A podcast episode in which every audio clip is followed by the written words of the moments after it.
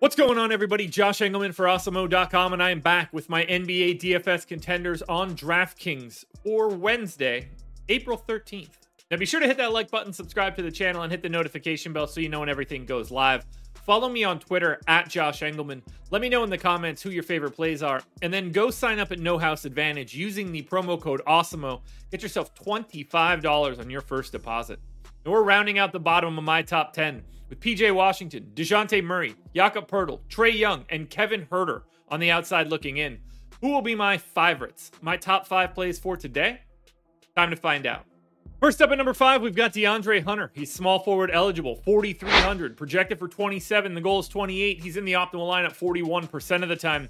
I gave him 34 minutes, and I don't think it'd be crazy if he played more. He is their best perimeter defender, 0.8 fantasy points per minute here. 19% usage, 15 points, four and a half boards, and then very little else. An assist and a half, and maybe a stock and a half.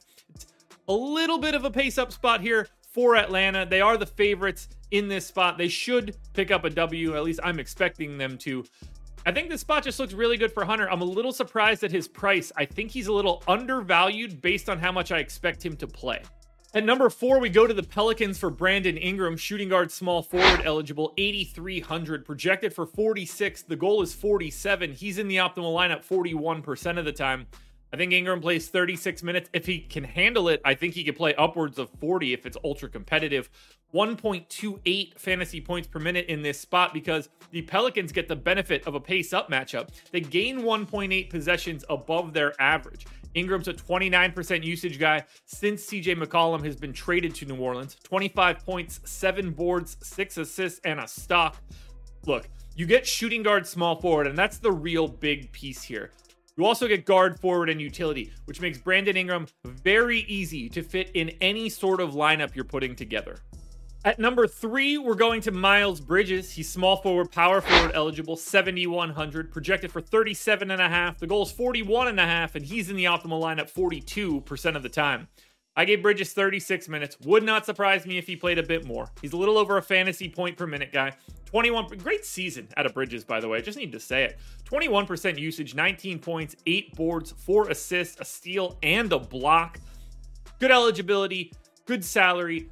Uh, you, you can't really ask for a lot more here out of Bridges. He's one of the like I wouldn't be surprised if Miles Bridges pay, plays the most minutes of anyone on Charlotte. That's just how his role looks on a day like today. And he had a major coming out party this season. I think he's going to want this one big time. They need to get the win in order to move on. So, Bridges for 7,100, sign me up. Or you can go to his teammate Terry Rozier, point guard, shooting guard eligible, 6,800, projected for 37.7. The goal is 40. He's in the optimal lineup 42% of the time. I gave Rozier 36 minutes. He's a 1.05 fantasy point per minute guy. And we kind of know exactly what Terry Rozier is going to do. He's going to do a little bit of scoring, he's going to do a little rebounding, a little bit of assist work. 20 points on 23% usage, five boards, five assists, a stock and a half. We know that he has the upside in scoring. I think this matchup fits him pretty well. Not a lot of good perimeter defense outside of DeAndre Hunter. So, whether you like Terry Rozier or you like Bridges, they're both tied at the 42% mark. My recommendation play them both. Now, before we get to that number one contender, one last reminder hit that like button, subscribe to the channel, hit the notification bell so you know when everything goes live. Follow me on Twitter at Josh Engleman. Let me know in the comments who your favorite plays are, and then go sign up at No House Advantage using the promo code AWESEMO. Your number one contender for today is Bogdan Bogdanovic, shooting guard, small forward eligible, so you get guard, forward, and utility. He's 5,700, projected for 34. The goal's 35. He's in the optimal lineup 44% of the time. I gave him 32 minutes. I think he's finally going to play a little bit more in a competitive matchup. You just don't have any extra minutes that you want to give up to like someone like Lou Will, for instance. 1.05 fantasy points per minute, 23% usage, 18 points, four and a half boards, three and a half assists and a stock and a half. It's a great matchup against Charlotte. It's a great position against Charlotte. It's a great salary against Charlotte.